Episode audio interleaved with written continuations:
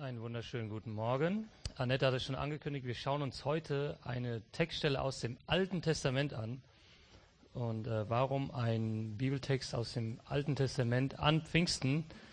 Äh, was hat das mit dem Heiligen Geist zu tun? Also ich hoffe, wenn ihr heute nach Hause geht, ähm, habt ihr etwas über den Heiligen Geist lernen können und ähm, darüber, wie Gott wirkt und was das für unser Leben bedeutet. Äh, wir glauben als Christen, dass der Gott des Alten Testaments und der Gott des Neuen Testaments der gleiche ist. Und genau, ähm, schauen wir uns heute eine Textstelle aus dem AT an. Bevor wir in den Bibeltext einsteigen, uns begegnen da ein paar Personen und ich möchte ähm, die euch mal vorher ein bisschen näher bringen, damit ihr das besser einordnen könnt. Also ganz kurz etwas Geschichtsunterricht. Wir steigen ein im 9. Jahrhundert vor Christus, das heißt knapp 3000 Jahre vor unserer Zeit. Äh, Israel ist ein geteiltes Königreich. Also das Volk Israel war mal ein Königreich, dann mit König David, König Salomo und danach ähm, hat sich das geteilt. Es gab ein Nordreich und ein Südreich und das könnt ihr euch ungefähr vorstellen wie damals Bundesrepublik Deutschland und die DDR. Eigentlich eine Nation, aber zwei geteilte Länder ähm, und im Fall von Israel sogar verfeindet. Also die waren nicht gut aufeinander zu sprechen. Im Nordreich regierte in den Jahren 871 bis 852 vor Christus ein König namens Ahab. Dieser Ahab heiratete äh, eine Frau namens Isabel und sie war die Tochter des phönizischen Königs. Äh, Phönizien war ein Nachbarstaat von Israel. Ähm, und diese Hochzeit der beiden fällt eher nicht unter die Rubrik Liebe auf den ersten Blick, sondern war politisch motiviert. Äh, Isabel war eine scheinbar sehr ehrgeizige Frau und da gab es wirtschaftliche Vorteile. So hat Ahab Isabel geheiratet. Und sie brachte nicht nur wirtschaftliche Vorteile mit sich, sondern noch etwas, einen neuen Gott. Und das ist der Gott Baal. Ich zeige euch mal ein Bild von diesem Gott Baal. Er war ein Berg-, Wetter- und Fruchtbarkeitsgott. Falls ihr da irgendwas drauf erkennen könnt, er hält in der rechten Hand ähm, eine Donnerkeule. Ähm, genau, also Wettergott. Donner in der linken Hand hält er so einen Blitzspeer. Ähm, und also Baal, was drückt, wird damit ausgedrückt? Baal sorgt für Regen, Baal sorgt für Fruchtbarkeit, für die Ernte. Und er steht auf so Wellen, also unter ihm sind so ein paar Wellen gezeichnet. Damit drückt man aus, er ist ein Berggott. Also das Flachland ist nichts für ihn, sondern er ist ein Berggott. Und man ging davon aus, wenn du Baal anbetest, dann ist dir eine gute Ernte garantiert. Und durch die Hochzeit mit Isabel hat König Ahab im Prinzip eine neue Staatsreligion eingeführt. Es war Baal wurde angebetet. Der Gott Israels wurde beiseite geschoben und jetzt wurde Baal angebetet. Im Text, den wir gleich lesen, begegnet uns noch eine weitere Person und das ist Elia. Elia ist ein Prophet. Äh, was war damals ein Prophet? Ein Prophet war jetzt niemand, der eine Glaskugel hatte und gesagt hat, wow, was passiert in Zukunft, sondern ein ähm, Prophet war eine Person, die von Gott ausgewählt worden ist. Und in dem Fall wurde Elia zu König Ahab geschickt und hat ihm folgende Botschaft äh, unterbreitet. Ahab, was du machst, das endet nicht gut. Du wendest dich von dem einzigen lebendigen Gott, den es gibt, ab und wendest dich einem Götzen zu. Äh, es gibt nur einen Gott, der für Ernte sorgen kann, der für Leben sorgen kann, für Fruchtbarkeit steht, das ist der Gott Israels. Und wenn du dich von diesem Gott abwendest, das endet in einer Katastrophe. Also Elia als Prophet musste sich gegen Ahab stellen und äh, um, um seine Botschaft zu unterstützen, sagt Gott, wird dies und das eintreten. Das werden wir gleich im Text lesen. Und ja, damit Ahab Elia glaubt, was er sagt, lässt Gott den angeblichen Wettergott Baal alt aussehen. Oder mit anderen Worten, er lässt ihn trocken laufen, weil Gott wird eine große Dürre schicken mit Ansage. Also wir, wir sind hier mittendrin in einem Machtkampf zwischen zwei Gottheiten, dem Gott Baal und dem Gott Israels. Und jetzt schauen wir mal in den Text hinein, was da passiert ist. 1. Könige 17, die Verse 1 bis 16. Wir lesen uns das mal nach und nach peu à peu durch. Und Elia aus Tischbe in Gilead sagte zu Ahab, so wahr der Herr, der Gott Israels lebt, der Gott, dem ich diene, die nächsten Jahre wird weder Tau noch Regen fallen, es sei denn, ich ordne es an. Das ist ein hoher Anspruch. Ne? Also da kommt ein Mann zum König Ahab und sagt, hey, es wird nicht mehr regnen, es wird noch nicht mal Tau morgens früh geben, es sei denn, Gott lässt es zu, es sei denn, ich erlaube es. Das ist hier eine Machtdemonstration. Wer hat hier das Sagen? Ist es König Baal oder ist es der Gott Israels? Wer ist der Stärkere? Und äh, damit Ahab glaubt, damit Ahab sich sicher sein kann, wer der Stärkere ist, äh, sagt Gott, ey, es wird in den nächsten Jahren nicht regnen. Es wird kein Tau geben, gar nichts. Ich bin der mächtige Gott, ich habe die Kontrolle. Und diese Botschaft muss Elia König Ahab überbringen. Eine ziemlich gefährliche Aufgabe. Ähm, wir wissen aus den Texten rundherum, dass Königin Isabel überhaupt nicht gut auf Elia zu sprechen war. Das ist jetzt mal sehr höflich ausgedrückt. Äh, sie wollte ihn umbringen. Und deshalb muss Elia fliehen. Lesen wir mal weiter im Text. Dann sprach der Herr zu Elia, Geh von ihr weg und zieh nach Osten und versteck dich am Bach Krit, der zum Jordan fließt. Trink aus dem Bach, den Raben habe ich befohlen, dich zu versorgen. Elia macht sich auf und tat, was der Herr ihm befohlen hatte, und blieb am Bach Krit, der zum Jordan fließt. Die Raben brachten ihm morgens und abends Brot und Fleisch, und er trank aus dem Bach. Das Leben eines Propheten zur Zeit von Elia war gefährlich. Ähm, also wir wissen, dass andere Propheten auch getötet worden sind, und Elia muss fliehen, er muss sich verstecken. Und jetzt versorgt ihn Gott auf wunderbare Art und Weise. Also Gott zeigt damit Elia, ey, ich habe alles unter Kontrolle, ich stehe bei dir, ich versorge dich, Gott steht über allem. Also er lässt Raben kommen, die ihm Essen bringen, weiß gar nicht, wie wir uns das vorstellen können. Äh, jetzt mal in unserer Zeit gedacht, bei Döner Damorati bleibt irgendwie was liegen, Rabe kommt, zack, also du bindst hier die Schuhe, willst dann zu deinem Teller zurück, ist der Döner weg, weiß jetzt auch nicht. Aber auf jeden Fall, ähm, Elia wird versorgt von Gott auf wunderbar, wundersame Art und Weise. Und jetzt passiert Folgendes, Vers 7. Doch nach einer Weile trocknete der Bach aus, denn im Land fiel kein Regen mehr. Nach einer Weile trocknet der Bach aus, denn im Land fiel kein Regen mehr. Das hat Elia ja angekündigt, also es wird nicht mehr regnen, es wird noch nicht mehr Tau geben. Doch warum lässt Gott jetzt diesen Bach von Elia austrocknen? Also gab es da keine andere Lösung. Die Raben versorgen Elia, es ist mega, ein Wunder, und dann trocknet der Bach aus. Hätte Gott es nicht verhindern können? Irgendwie so eine unversiegbare Quelle, die da immer weiter sprudelt. Auf wundersame Art und Weise. Aber nein, Gott lässt den Fluss austrocknen. Was soll Elia jetzt machen? Also Gottes Wirken, Gottes Ziele sind uns ab und an schon ein Rätsel, oder?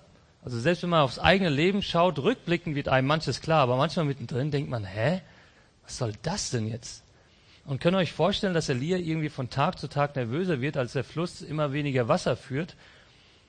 Ist jetzt nicht so, dass er dort Urlaub gemacht hat und dachte, naja gut, jetzt muss ich ein bisschen früher abreisen als geplant, aber macht nichts. Der war auf der Flucht. Bei ihm ging es ums Le Überleben, der musste sich verstecken. Einerseits wunderbare Führung Gottes, die Raben versorgen ihn, und dann scheint Gott ihn irgendwie vergessen zu haben. Äh, Vater im Himmel, super, dass du für Essen gesorgt hast, aber trinken ist auch wichtig. Ne? Ähm, vielleicht hat Gott das vergessen. Was soll das? Und jetzt wendet sich Gott wieder Elia zu. Da sprach der Herr zu Elia, steh auf und geh nach Zapat in der Nähe von Sidon und bleib dort. Ich habe dort einer Witwe den Auftrag gegeben, dich zu versorgen. Also machte er sich auf und ging nach Zapat. Gott schickt Elia jetzt in eine andere Stadt, für uns hört sich das an wie so eine Nachbarstadt. Ja, da haben wir Frankenthal. Markus, jetzt gehen wir rüber nach Mannheim. Na gut. Ähm, kann man zu Fuß gut bewerkstelligen. Aber Zapat war nicht, war keine Nachbarstadt. Zapat war noch nicht mal im eigenen Land, sondern es war in einem Nachbarstaat. Und jetzt dürft ihr mal überlegen, in welchem? In Phönizien. Und wo kam Isabel nochmal her? Phönizien. Ähm, das Heimatland von Isabel. Ich zeige euch mal eine Karte, wo ihr das sehen könnt. Da haben wir, ist das mal eingezeichnet, also das ist jetzt eine englische Karte, ähm, da wo Kerit steht, das soll der, der Fluss Krit sein. Äh, da war Elia und also das sind über 100 Kilometer Luftlinie einfach nach Zapat und das, da sollte er mal hinlaufen. Und wir wissen, es ist Hungersnot, Dürre, Trinken ist knapp, aber Gott mutet Elia da mal so ein paar Tagesmärsche zu. Ähm, über 100 Kilometer ins feindliche Gebiet auch noch. Warum denn dorthin? Warum nach Zapat? Warum nach Phönizien? Gott sendet mit Elia eine Botschaft aus. Seine Macht ist nicht auf die Grenzen von Israel beschränkt, sondern sein Machtanspruch ist global. Ähm, er schickt ihn ins Heimatland von Baal. Und Baal war ein Gott der Hügel, der Berge. Und äh, Israel hat zwar auch ähm, Berge gehabt, jetzt aber nicht ganz so hoch. Und man, also wenn man das vergleichen wollte, hat man gesagt, ja, der Gott Israels ist mehr ein Gott des Hügellands und des Flachlands, aber nicht der Berge. Ja, und jetzt schickt Gott Elia ins Bergland, ins Heimatland von Baal, um zu zeigen, hey, Gott hat alles unter Kontrolle. Er ist der Mächtigere. Baal hat keinen Einfluss. Ähm, er schickt ihn ins feindliche Gebiet. Im Sport ist es so, also im Fußball, also in Mannschaftssportarten, die Auswärtsspiele sind die schwierigsten. Du bist, jetzt Feind ist das falsche Wort, aber du bist beim Gegner, beim Gegner im gegnerischen Stadion und irgendwie die Auswärtsspiele sollen die schwierigsten sein. Zu Hause fühlst du dich wohl, da kennst du deinen Rasen und so weiter, wenn wir mal beim Fußball bleiben. Aber wer auswärts gewinnen kann, der ist wirklich gut. Also ein Auswärtsspiel zu gewinnen, der ist wirklich gut. Und ähnlich ist die Botschaft hier. Gott begibt sich auf ein Auswärtsspiel und sagt, guck mal, ich habe auch alles im Heimatgebiet von Baal unter Kontrolle. Er demonstriert seine Macht. Vers 10.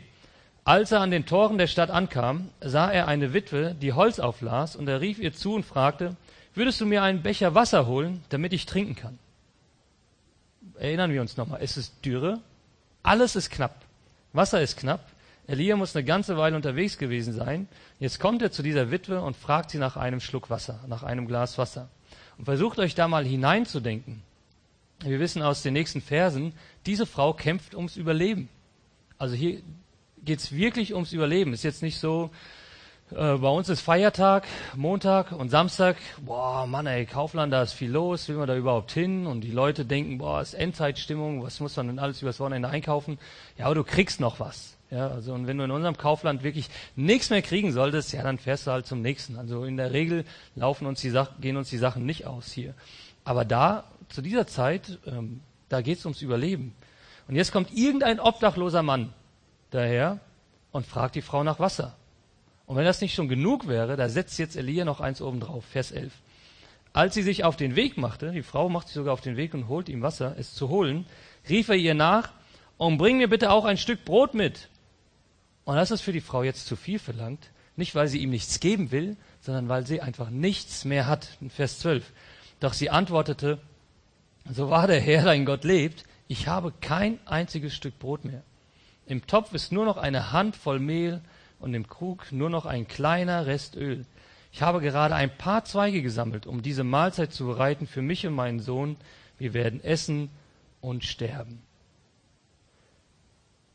Also die meisten von uns, gehe ich mal einfach davon aus, ist es schwer, sich in so eine Situation überhaupt hineinzudenken, weil wir noch nie wirklich gehungert haben. Ich habe mal fünf Tage gefastet, aber das war nicht wirklich Hungern. Also ich wusste, sobald ich genug habe, dann esse ich einfach wieder was. Es war anstrengend, den Kindern Essen zu kochen und äh, nichts zu essen, aber da gibt's einfach gar nichts. Ähm, wenn man heute Besuch bekommt, äh, dann bietet man was an? Kaffee oder ein Stück Kuchen. Das ist ein Genussmittel. Das ist jetzt nicht, was du zum Überleben brauchst. Sei denn, jemand kommt zur Mittagszeit oder zum Abendessen, dann sagt man, hey, willst du was essen? Aber in der Regel bieten wir was Süßes an, ne? weil wir im Wohlstand leben. Äh, wenn ich als Teenager oder Jugendlicher bei meinen Großeltern zu Besuch war, dann hat, war immer die Frage, willst du was essen? Ja, und das war jetzt nicht so im Sinne von, äh, willst du was essen? Und du sagst, nö. Und dann, nee, nee, ess mein Kind, ess. Ne? Und irgendwie sind Oma, Opa immer davon ausgegangen, dass man Hunger hat, dass man hungrig ist. Und ich glaube, das hat auch was damit zu tun, dass meine Großeltern zumindest den Krieg noch erlebt haben. Die haben tatsächlich gehungert. Die wissen, wie es ist, nichts zu essen zu haben und zu hungern. Und irgendwie gingen sie davon aus, dass wir als Kinder, Jugendliche auch immer hungrig sind und haben versucht, uns zu stopfen. Und diese Witwe und ihr Sohn, sie sind am Ende. Also sie sind wirklich am Ende. Es gibt kein Essen mehr. Es gibt keine Hoffnung, keine Perspektive. Wir werden noch einmal essen, sagt sie, und dann werden wir sterben. Das war's. Das ist alles, was wir haben.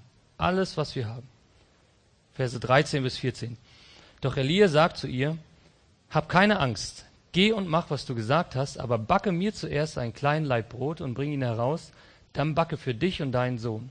Denn so spricht der Herr, der Gott Israels, das Mehl im Topf wird nicht aufgebraucht werden und das Öl im Krug nicht zur Neige gehen, bis zu dem Tag, an dem der Herr dem Land Regen schickt. Und es wird hier leider nicht beschrieben, ähm, wie lang der Dialog mit, mit dieser Frau vonstatten ging, ähm, wie lange die beiden sich unterhalten oder was dieser Frau im Kopf vorging. Aber sie macht einen ziemlich großen Vertrauensschritt, oder? Sie lässt sich auf das ein, was Elia ihr zu sagen hat. Ähm, macht einen großen Vertrauensschritt. Gottes Versprechen wirken oftmals, sagen wir es mal ein ähm, bisschen vorsichtig, eigenartig. Also wenn wir in die Bibel hineinschauen, das, das wirkt echt ein bisschen eigenartig oder fast unglaublich. Wir haben ja auch das äh, also Sprichwort, wer es glaubt, wird selig. Ne? Also ja, genau. Back mir zuerst mal ein Leib Brot und dann bleibt dir auch noch was übrig. Ja, wer es glaubt, wird selig. Ne? Also ernsthaft, wir sind ja am Verhungern und du willst das letzte Brot haben, was man noch backen kann. Äh, und also Gottes Versprechen scheinen uns ein bisschen eigenartig zu sein und sie verlangen immer Vertrauen. Dich auf Gott einzulassen, verlangt immer Vertrauen. Und wenn wir das mal aus der Perspektive der Witwe lesen, wie hättest du denn auf diesen Prophet geantwortet, wenn da einer aufkreuzt und dich nach Essen fragt, während du gerade dabei bist, die letzte Mahlzeit, die du überhaupt hast, vorzubereiten? Für deinen Sohn und dich, was hättest du denn gedacht? Na toll. Noch einen weiteren Mond, den ich füttern muss. Ähm, das hat mir gerade noch gefehlt. Wie hättest du reagiert? Wie reagiert diese Frau? Vers 15. Sie ging los und tat, was Elia ihr aufgetragen hatte. Und sie, Elia und ihr Sohn aßen viele Tage lang. Denn das Mehl im Topf nahm kein Ende und das Öl im Krug ging nicht zur Neige, wie es der Herr durch Elia versprochen hatte. Was für eine Geschichte. Ähm, Gott versorgt Elia und auch diese Frau und ihren Sohn. Ähm, sie musste einen ziemlich großen Glaubensschritt gehen, einen ziemlich großen Vertrauensschritt. Vielleicht dachte sie sich auch, ja, was habe ich denn zu verlieren? Also wir sind eh am Ende, es gibt keine Hoffnung, keine Perspektive. Was habe ich zu verlieren? Schlimmer kann es ja nicht mehr werden. Auf jeden Fall war sie bereit, sich auf Gott einzulassen. Und wenn wir diese Geschichte mal aus Elias Perspektive betrachten, ich gehe jetzt einfach mal davon aus, dass Elia nicht, Elia nicht grundsätzlich ein ziemlicher Egoist war. Ähm, die Forderung, die er an diese Witwe stellt, erfordert von ihm, ein, von ihm selbst auch einen großen Vertrauensvorschuss, oder? Back erstmal mir ein Laib Brot, lass mich essen und danach wird es auch noch für dich was übrig bleiben. Ähm, er, er wusste ja, dass sie nichts mehr hat und er musste einfach Gott vertrauen, dass das Wunder an dieser Stelle eben nicht ausbleibt. Stellt euch vor, was passiert wäre. Elia ist auf und dann ist einfach, das Wunder bleibt aus. Also für Elia wäre das auch nicht angenehm gewesen. Aber von seiner Seite aus ähm, war auch Vertrauen gegenüber Gott gefordert und er ließ sich darauf ein. Was hat diese Geschichte nun mit Pfingsten zu tun? Also ich habe es vorhin gesagt, wir glauben, dass der Gott Israels vom Alten Testament der gleiche Gott ist, den wir heute auch anbeten, der uns im Neuen Testament begegnet. Und deshalb denke ich, können wir einige Punkte aus dieser Geschichte ableiten, die uns helfen, die Ereignisse rund um Pfingsten einmal besser einzuordnen und auch zu überlegen, was das für unser Leben bedeutet. Einmal ähm, Punkt Nummer eins, was können wir aus dieser Geschichte äh, lernen, auch in Bezug auf Pfingsten. Gott ist ein Gott für alle Nationen. Es klingt vielleicht für dich nicht so überraschend, aber damals äh, war das ziemlich neu. Gott ist ein Gott für alle Nationen. Israels Gott war niemals darauf bedacht, exklusiv für Israel zuständig zu sein. Ja, ich habe ihm mein, mein schönes Volk und die segne ich, versorge ich, aber der Rest ist mir egal. Ähm, für Israel war schon, galt schon immer der Auftrag, ich segne dich und du sollst auch ein Segen sein. An dir sollen alle Nationen sehen, was es bedeutet, einem lebendigen Gott nachzufolgen. Du, so, du sollst als Nation Israel ein Zeuge für Gottes Güte und seine Gnade sein. das war Gottes Auftrag an Israel. Von aller Welt würde man auf Israel schauen und dann erkennen, hey, es gibt einen Gott. Es gibt tatsächlich einen lebendigen Gott. Es gibt einen Gott, der ist stärker als Baal, als alle anderen Götter. Das sind nur Marionetten oder Attrappen. Israel war herausgerufen, um ein Licht in einer dunklen Welt zu sein. Aber als man dann anfing, Baal anzubeten und Baal zur Staatsreligion wurde, im nördlichen Königreich, konnte Israel seinen Auftrag gar nicht mehr erfüllen. Er hat seinen Auftrag vergessen. Ähm, und jetzt war Israel kaum anders als die Nation um Israel herum. Und das Interessante ist, Gott hält trotzdem an seiner Agenda fest. Gott hat die anderen Nationen nicht vergessen. Auch wenn Israel versagt, Gott schickt Elia zu einer Witwe nach Zapat, um der ganzen Welt zu zeigen, dass seine Gnade alle Nationen gilt. Nicht nur dem Volk Israel, sondern allen Nationen. Das Einzige, was er fordert, ist Vertrauen. Keine Staatsangehörigkeit, keine besondere Kirchenangehörigkeit, sondern Vertrauen. Am Pfingsten eröffnet Gott dann sozusagen die nächste Stufe dafür. Äh, wir haben das vorhin gehört in, in der Kindergeschichte, dass die Nachfolger von Jesus plötzlich fremde Sprachen sprechen konnten. Was wird damit ausgedrückt? Warum konnten die auf einmal fremde Sprachen sprechen? Warum lässt Gott seine Nachfolger plötzlich ähm, ja, lass es türkisch sein oder äh, Deutsch sprechen. Gott zeigt damit, seine Botschaft gilt dem ganzen Globus, egal welcher Nation. Die Botschaft von Jesus Christus gilt allen Nationen, allen Menschen. Es gibt keine exklusive Gruppe, sondern alle sind eingeladen, alle sind gerufen. Die Geschichte vom Turmbau zu Babel, äh, manch einer kennt die vielleicht. Was ist da passiert? Äh, man, damals sprach man eine Sprache Und Gott hat dann verschiedene Sprachen geschickt, um ja die, die Menschen etwas zu verwirren, sage ich mal, oder halt die verschiedenen Nationen sind dann auch entstanden. Ähm, ja, also da gab es eine gewisse Spaltung dann allein durch die Sprache, ein Sprachhindernis. An Pfingsten wird das genau umgekehrt. Ja, also das, was in Babel passiert ist, wird jetzt wieder umgekehrt und auf einmal sprechen die Nachfolger von Jesus die gleiche Sprache, also die einzelnen Sprachen der Nationen. Und das Faszinierende ist damit, jeder, der Jesus nachfolgt, ist jetzt gerufen, ein Licht zu sein. Eben für andere. Der Auftrag, der für Israel als Nation gilt, gilt jetzt auch für jeden Einzelnen von uns oder für die Kirche insgesamt. Deswegen sind wir als Kirche da. Das ist unser Auftrag, ein Licht zu sein für unsere Mitmenschen, ein Stellvertreter Gottes auf Erde, so wie Israel es hätte damals sein sollen. Du darfst dein Licht leuchten lassen. An dir darf dein Umfeld erkennen, hey, es gibt einen Gott. Es gibt einen Gott. Und das Prinzip Gottes, ich segne dich und du sollst ein Segen sein, das gilt bis heute. Das wird am Pfingsten wunderbar deutlich. Gott segnet die Nachfolger von Jesus, dass sie fremde Sprachen sprechen.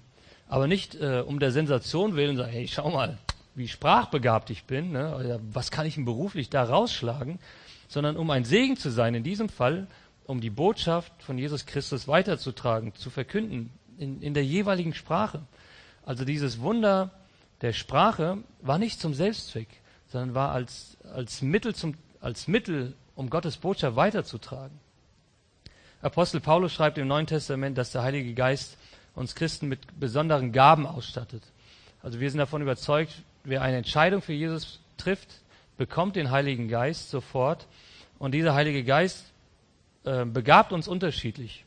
Ähm, und wenn wir uns diese Bibelstellen anschauen, in denen Paulus von diesen Gaben des Heiligen Geistes spricht, dann denke ich, kann man deutlich von ablesen, ähm, dass der Heilige Geist segnet dich, aber niemals zum Selbstzweck, sondern dieses Prinzip zieht sich durch die ganze Bibel. Er segnet dich, damit du ein Segen bist für andere.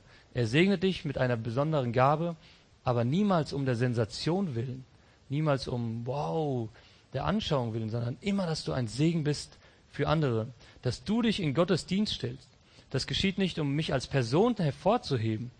Ähm, schau mal, was ich kann, sondern Gottes Botschaft steht im Vordergrund. Bei Elia sehen wir das. Es geht nicht darum, dass Elia zeigt, wow, guck mal, was ich Tolles machen kann, sondern Gottes Botschaft steht im Vordergrund. Und Elia lässt sich einspannen. Elia lässt, äh, lässt sich gebrauchen. Äh, das bringt mich zum zweiten Punkt, den wir aus dieser Geschichte lernen. Also das erste war, ähm, Gottes Botschaft gilt allen Nationen. Und das zweite ist, wie Gott Wunder gebraucht. Wunder geben uns einen Vorgeschmack auf Gottes Zukunft. Wir haben die Verheißung in der Bibel, dass es eine Zeit geben wird, in der alles wieder in Ordnung ist. Wunder haben, würde ich sagen, eine Art erlösende Funktion, zumindest für einen Teilbereich des Lebens. Sie befreien uns und stellen, stellen etwas wieder her, was kaputt gegangen ist. Sie überwinden, äh, würde ich mal so erklären, die allgemeinen Folgen von Sünde in dieser Welt, zumindest in einem Teilbereich des Lebens. Wenn Gott eingreift und ein Wunder tut, bekommen wir einen Vorgeschmack auf eine heile Welt, auf ein Universum, das frei von Sünde ist in seinen Auswirkungen. Äh, die, diese Witwe und ihr Sohn, die durften einen Vorgeschmack bekommen, was es bedeutet, von, ähm, genug zu haben. Wenn wir uns jetzt mal den Garten Eden anschauen, ja, es mangelt an nichts, an gar nichts. Und Gott zeigt dieser Frau und, und ihrem Sohn im Prinzip, hey, ähm, seine Gnade, er versorgt sie, er kümmert sich. Ja, ein Vorgeschmack auf die Ewigkeit, auf das Paradies, wo Gott sich um uns kümmert. Und wenn wir uns die Ereignisse rund um Pfingsten anschauen, da finden wir einige wunderbare Geschichten. Gott greift ein auf unterschiedliche Art und Weisen. Gott heilt, Gott versorgt. Und manche von euch haben selbst schon tolle Dinge mit Gott erlebt, wo Gott eingegriffen hat, gesund gemacht hat oder dir zur richtigen Zeit das richtige Wort in den Mund gelegt hat, wo dann jemand sagt, wo du mir das damals gesagt hast, das hat mein Leben verändert und solche Sachen. Und Gott gebraucht das, um seiner Botschaft Nachdruck zu verleihen. Beim Propheten Elia ist es ganz, äh, sagen wir mal, äh, extrem, ähm, dass Gott sendet ihn eine, einer ganzen Nation entgegen und sagt, hier, ähm, ihr, ihr folgt dem falschen Gott und damit ihr wisst, dass ihr auf dem Holzweg seid, damit der Gott Israels der einzige Gott ist, das und das wird passieren. Ich denke, heute macht Gott das so nicht mehr, dass äh, jetzt ein, eine Person herausgegriffen wird und gegen, für eine ganze Nation spricht. Aber was Gott immer wieder macht, ist, dass er Menschen ähm, herausgreift und sie gebraucht um, und dann auch Wunder einsetzt, um seiner Botschaft Nachdruck zu verleihen. Und hier ist das gleiche Prinzip. Gott segnet dich, befähigt dich, damit du ein Segen bist.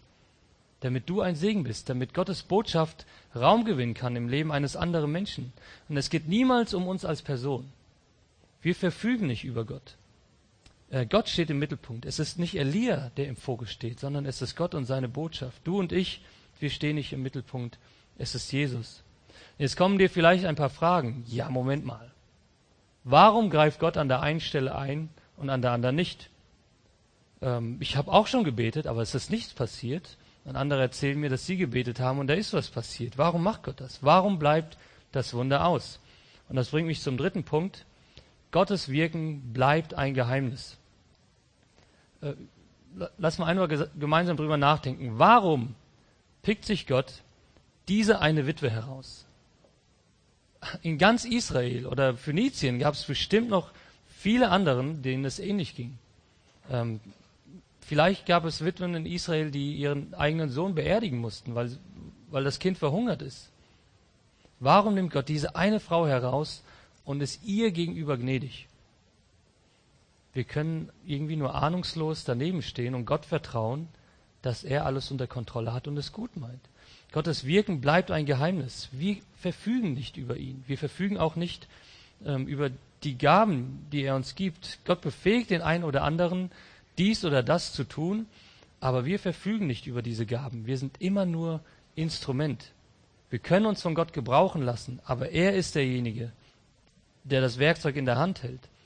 Das ist einerseits total aufregend, denn du weißt nie, was, ähm, was passiert, wenn du dich in Gottes Dienst stellst, wenn du für jemanden betest.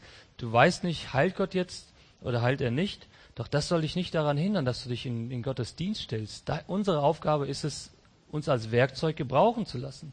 Du darfst dir bewusst machen, wir haben Gott nicht unter Kontrolle. Manche Aspekte des Heiligen Geistes sind manch einem vielleicht sogar fast ein Dorn im Auge weil uns das zu unberechenbar vorkommt. Ja, boah, ja, das ist irgendwie ein bisschen zu wild oder wie auch immer. Aber ich denke, hier können wir ganz entspannt sein. Äh, wenn du dich in den Dienst Gottes stellst, dann kannst du es ihm überlassen, was er daraus macht. Die Frage ist, möchtest du dich gebrauchen lassen? Elia könnte auch sagen, ja, was soll das hier, Zapat? Gibt's da keine Witwe hier in der Nähe? Jetzt muss ich da hinlaufen. Äh, was, ja, warum? Ja. Jesus greift dieses Ereignis rund um die Witwe auf er war in seiner Heimatstadt, man warf Jesus vor, warum hast du hier keine Wunder getan wie in anderen Orten? Jetzt schaut mal, was Jesus antwortet. Das lesen wir in Lukas 4. Es gab in Israel viele Witwen, als es in den Tagen Elias drei Jahre und sechs Monate nicht regnete und im ganzen Land eine große Hungersnot herrschte. Und doch wurde Elia zu keiner von ihnen geschickt, sondern zu einer Witwe in Sarepta im Gebiet von Sidon. Gottes Wirken bleibt ein Geheimnis. Die Menschen damals ähm, haben auf Jesu Antwort ziemlich böse reagiert. Sie wollten Jesus umbringen. Und genauso wie man auch den Propheten Elia oder andere Propheten umbringen wollte. Ähm, Gottes Wirken ist nicht immer einfach einzuordnen. Da bleiben große Fragezeichen. Und wir müssen uns vor Augen halten, dass wir immer nur einen Teil des ganzen Bildes sehen. Wir haben nie das komplette Bild vor Augen, sondern wir sehen immer nur einen Ausschnitt. Unser Horizont ist begrenzt. Und anstelle uns zu fragen, warum greift Gott hier ein und hier nicht, können wir auch sagen, Jesus, ich will mich von dir gebrauchen lassen. Dein Wille geschehe, nicht meiner, dein Reich komme, nicht mein Königreich. Die Geschichte von Elia und der Witwe mit ihrem Sohn, die steht im Buch der Könige. Und wenn man sich äh, ein bisschen damit auseinandersetzt, wann ist das Buch der Könige entstanden? Es ist fast 300 Jahre später geschrieben worden als das Ereignis selbst. Das Volk Israel befand sich zu diesem Zeitpunkt in babylonischer Gefangenschaft also Gott hat seine Drohung wahrgemacht, hey, wenn ihr mir nicht nachfolgt, dann ähm, ja, werdet ihr in Gefangenschaft geraten. Das ist dann auch passiert. Ähm, haben sich von Gott abgewendet und waren dann in Babylon. So, warum hat man diese Geschichte von Elia erst 300 Jahre später aufgeschrieben? Ist bestimmt mündlich erzählt worden, aber warum hat man sie so viel später aufgeschrieben? Weil die Botschaft, die dahinter steckt, 300 Jahre genauso aktuell war wie zum Zeitpunkt von Elia und ich würde sagen, 3000 Jahre später ist sie immer noch die gleiche. Es gibt nur einen wahren Gott. Alle anderen Götter sind Illusionen, ähm, die funktionieren nicht, die haben keine Macht. Und die Frage, die dahinter steckt, ist, auf wen setzt du dein Vertrauen? Auf wen setzt du dein Vertrauen? Von wem lässt du dein Leben bestimmen? Und die Geschichte, finde ich, macht einen Aspekt jetzt ähm, für uns persönlich auch heruntergebrochen schön deutlich. Dein Gebet ist auch in den kleinen Dingen wichtig. Also wird von all den Menschen, die es damals gab, eine Witwe herausgegriffen. Und Gott tut Gutes an ihr. Und du weißt nicht, was dein Gebet bewirken kann. Auch wenn es scheinbar eine belanglose Situation ist für dich. In, in dem Fall ging es um Leben und Tod, aber ähm, Elia hätte sich wahrscheinlich nicht retten können an Menschen, für die er beten kann, aber Gott greift da einem, einen Menschen heraus. Und äh, du weißt nicht, was dein Gebet bewirkt. Wenn es aktuell auch noch so klein, global gesehen, noch so unwichtig sein kann. Doch Gott macht vielleicht etwas daraus. Vielleicht viele Jahre später. Wir sitzen hier 3000 Jahre später und diese Geschichte ermutigt mich zumindest, mich in Gottes Dienst zu stellen. Mich auf Gott einzulassen, zu sagen, Vater im Himmel, gebrauch mich. Heiliger Geist, führe mich. Lass mich ein Werkzeug sein, das deine Botschaft weiterträgt. Sich auf Gott einzulassen, erfordert immer Vertrauen. Äh, wenn du noch keine Entscheidung für Jesus getroffen hast, es ist ein Vertrauensschritt zu sagen, okay, ich glaube dir, dass du es gut mit mir meinst, dass das stimmt, was du über ähm, Tod, über den Tod sagst, über den Himmel sagst, über ähm, Sünde sagst und ich vertraue darauf, dass du mich durch dieses Leben in die Ewigkeit trägst. Und wenn du schon diese Entscheidung für Jesus getroffen hast, es verlangt immer noch Vertrauen.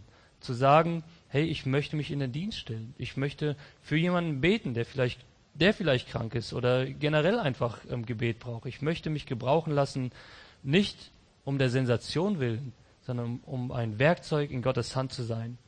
Ähm, ich möchte Gottes Angebot annehmen und mich einfach in Gottes Dienst stellen. Das erfordert Mut, aber die Geschichten, die wir in der Bibel lesen, die zeigen uns, hey, es lohnt sich. Es lohnt sich, sich auf Gott einzulassen und ein Werkzeug in seiner Hand zu sein. Ich möchte mit uns beten. Ihr könnt gerne dazu aufstehen. Jesus, danke dir für diese Geschichte von Elia und, und dieser Frau und ihrem Sohn. Und ich danke dir, dass du wirkst und dass es von uns Vertrauen erfordert, uns auf dich einzulassen, aber du hast alles unter Kontrolle. Wir verfügen nicht über dich und das hält uns demütig, ähm, aber das bedeutet, dass wir ja uns immer mehr auf dich einlassen sollten dir immer mehr Raum geben sollten in unserem Leben, dir immer mehr Führung ähm, überlassen. Ähm, ja, und uns einfach, wie gesagt, in deinen Dienst zu stellen, damit dein Name groß gemacht wird, damit du verherrlicht wirst. Und wer weiß, was selbst aus den kleinen Dingen geschieht. Vielleicht lesen da auch ein paar hundert Jahre später Menschen davon und werden davon ermutigt, dir nachzufolgen. Danke, Jesus, für deine Liebe und deine Gnade. Amen.